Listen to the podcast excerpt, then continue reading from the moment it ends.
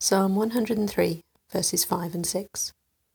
Who satisfies your desires with good things, so that your youth is renewed like the eagles. The Lord works righteousness and justice for all the oppressed. Have you noticed how, even in a global crisis, some things carry on just like before? Oppression and injustice, for example. The news always seems to contain some story of an oppressive regime somewhere in the world mistreating its weakest citizens. Closer to home, we hear about companies putting their profits ahead of the well-being of their workers.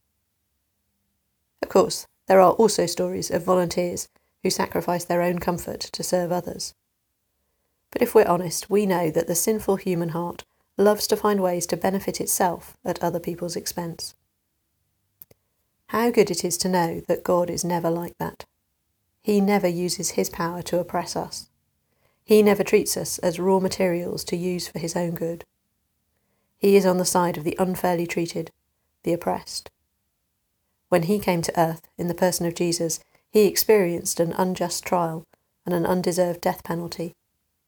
And he is always at work to establish justice and righteousness. We won't see that fully completed until heaven, but even now we can pray for justice to be done and wickedness to be restrained. Let's do that today, giving thanks that the power that ultimately runs this world is only ever good, righteous, and loving.